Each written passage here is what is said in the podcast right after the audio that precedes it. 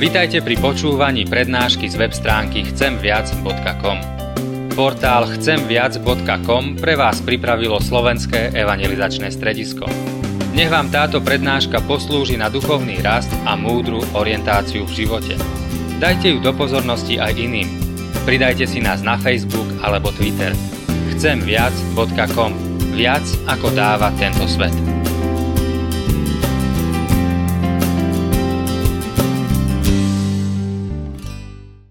Skloňme sa pred Božou tvárou, bratia a sestry, a spolu so žalmistom takto sa modlíme.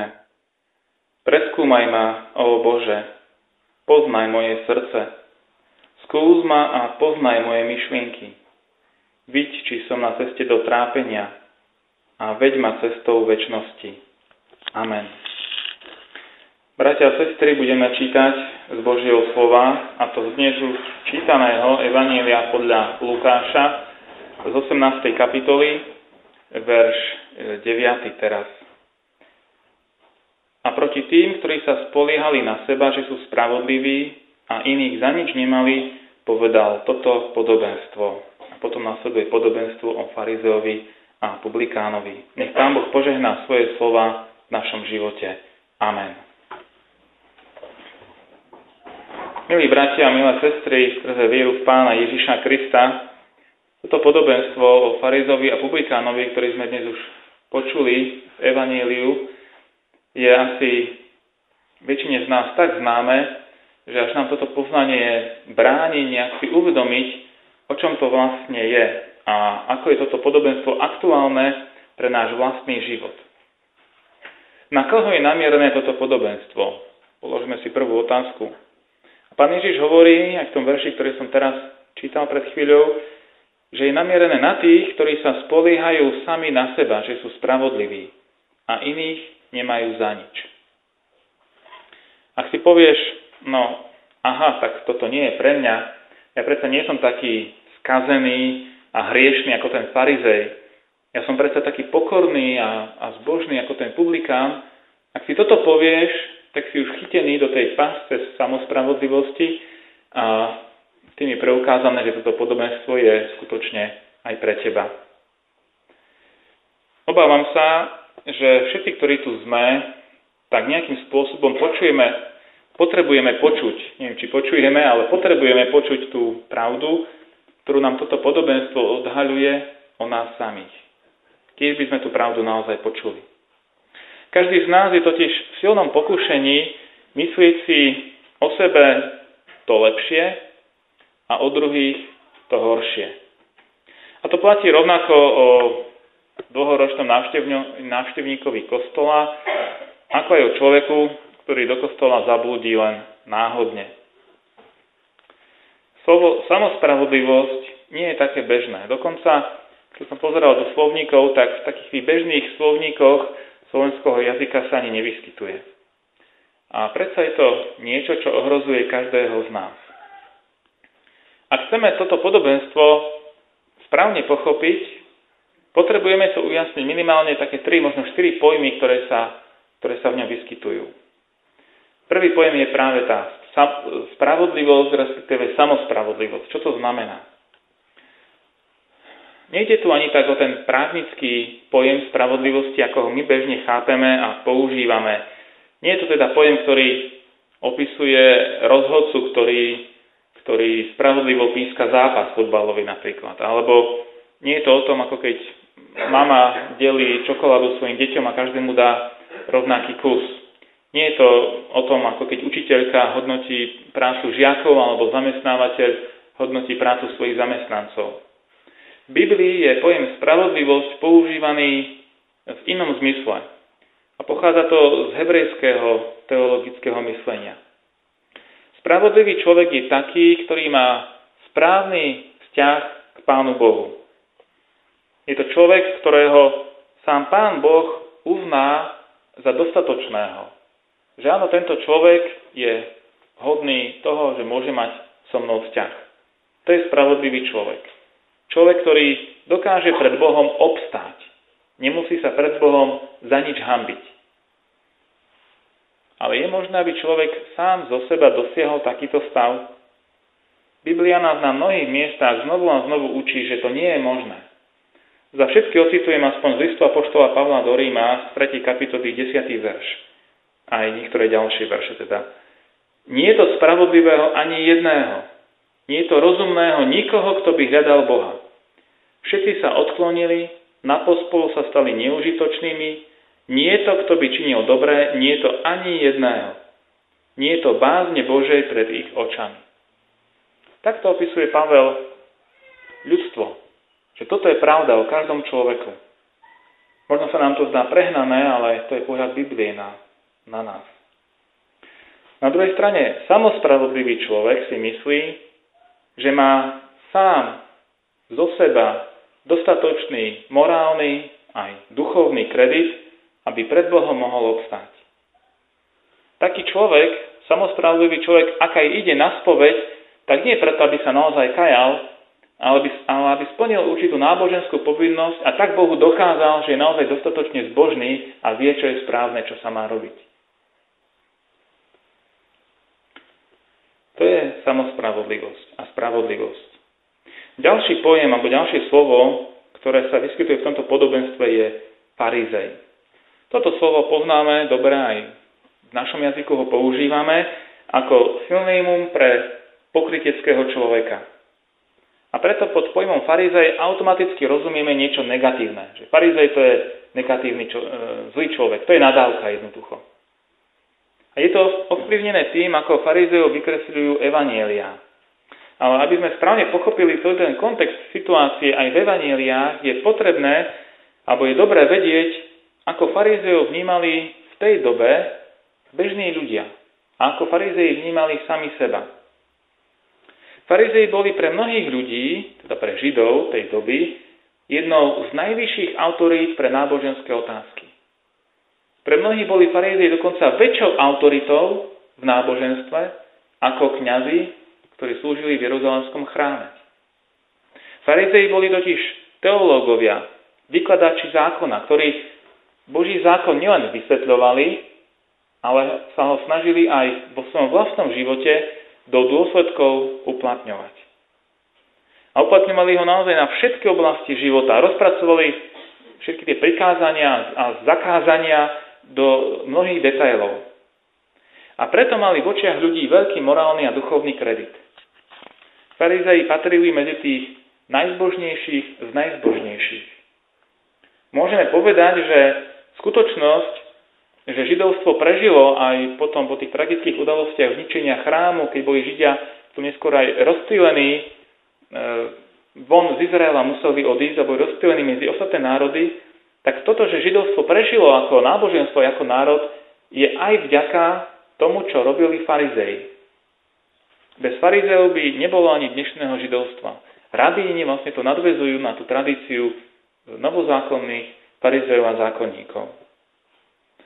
Preto, aby sme vedeli pochopiť aj tú hĺbku ich kritiky, čo vlastne pán Ježiš na ich živote kritizoval, potrebujeme najprv oceniť aj to pozitívne, tú kvalitu, to, za čo si ich druhí ľudia vážili.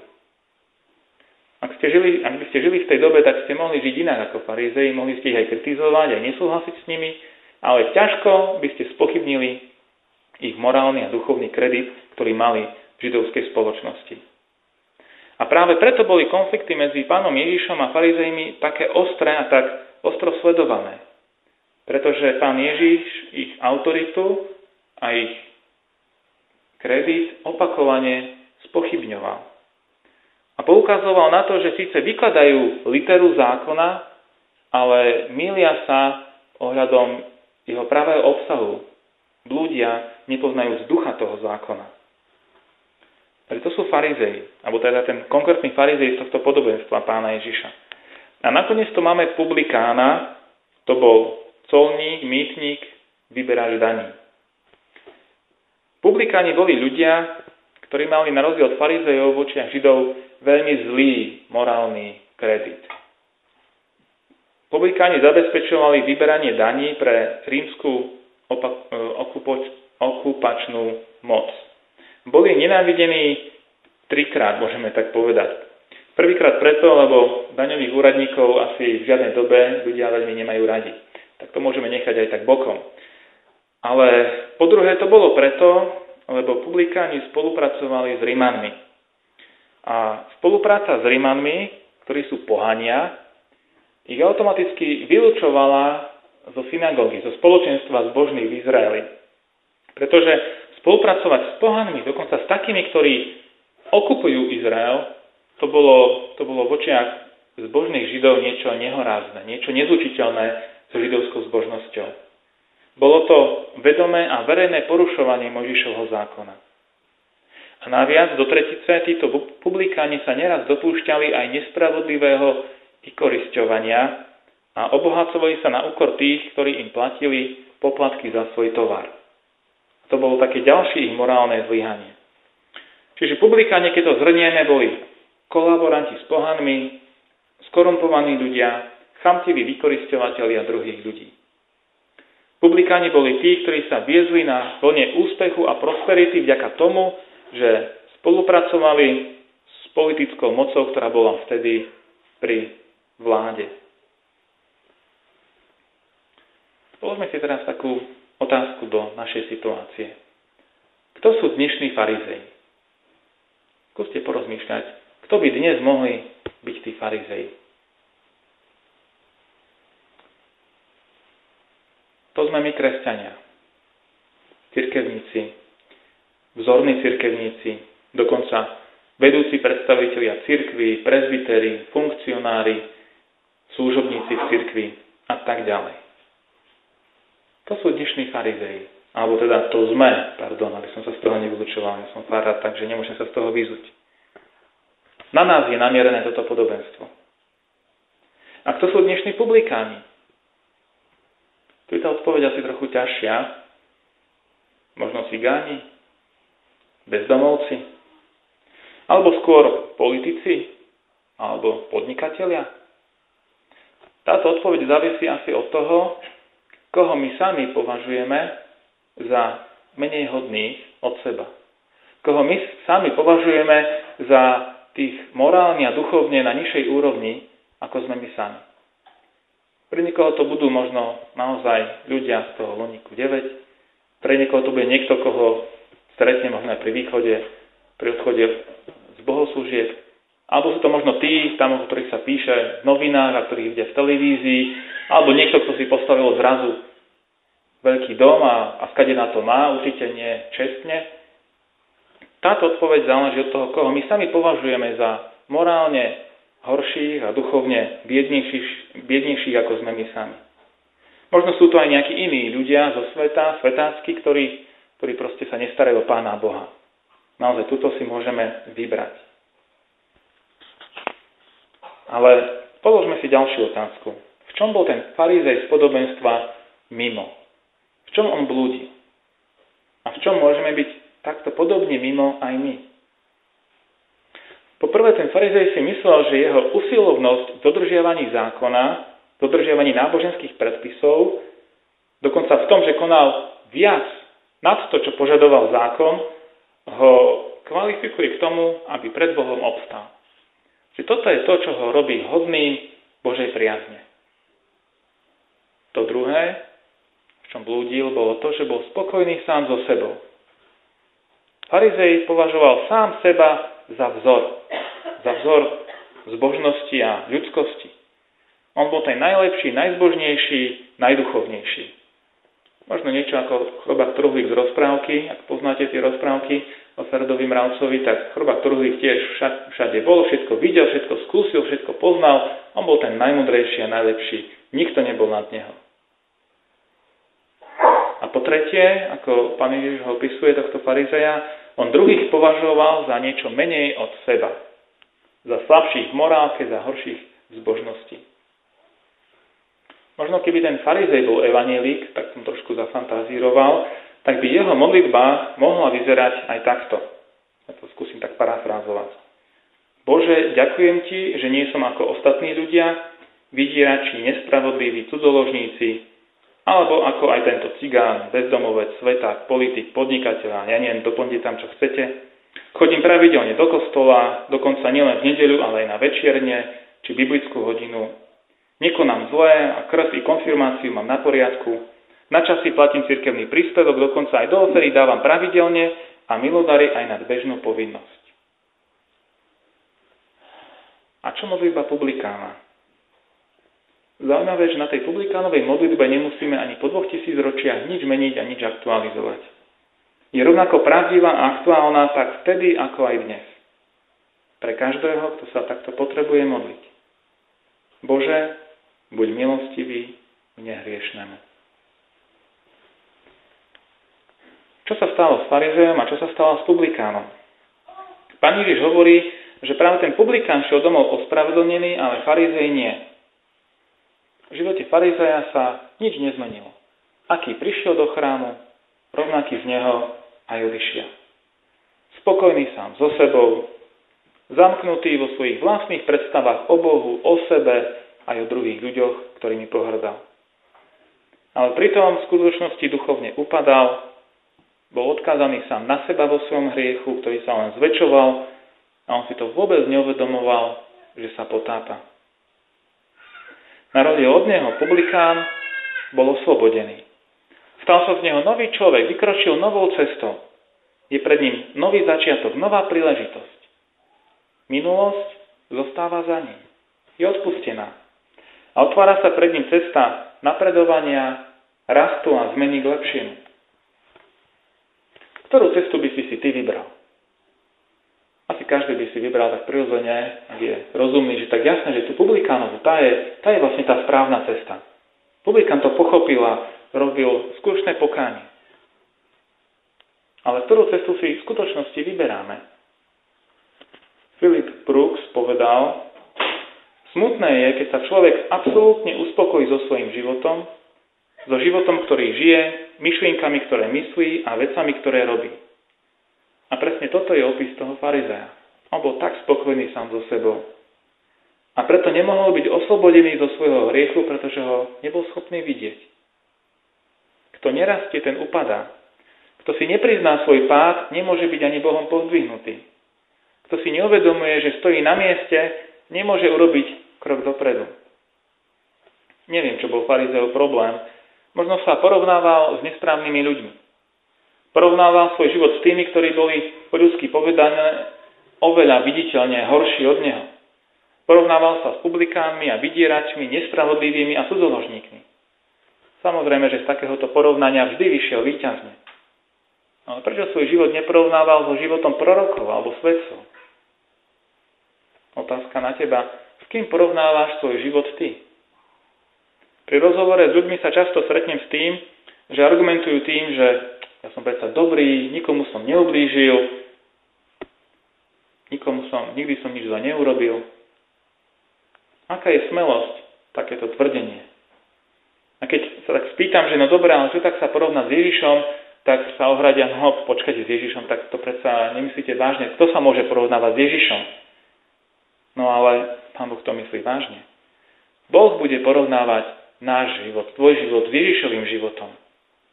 A čo potom urobíme? Budeme obviňovať Boha, že to nie je fér, že to predsa od nás nemôže žiadať?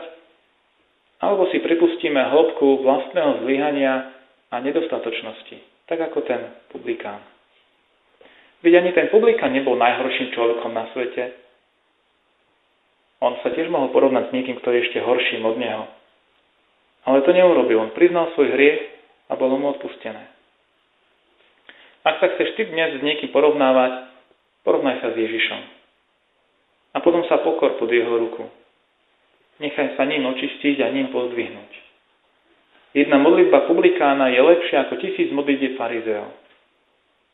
Nech ťa Pán Boh v tom požehná. Amen. Skloňme sa pred Božou tvárou a majme teraz chvíľu čas na také stíšenie pred Pánom Bohom vo svojom srdci, a môžeme v tej chvíľke tichého rozjímania sa modliť vlastnú modlitbu k Pánu Bohu. Hoci to bude len veľmi krátka, stručná modlitba ako modlitba toho publikána, tá modlitba má cenu a zmysel, pretože to je modlitba, ktorá môže zmeniť v tom živote oveľa viac ako tisíc fráz a prázdnych slov. Potom sa budeme modliť spoločne na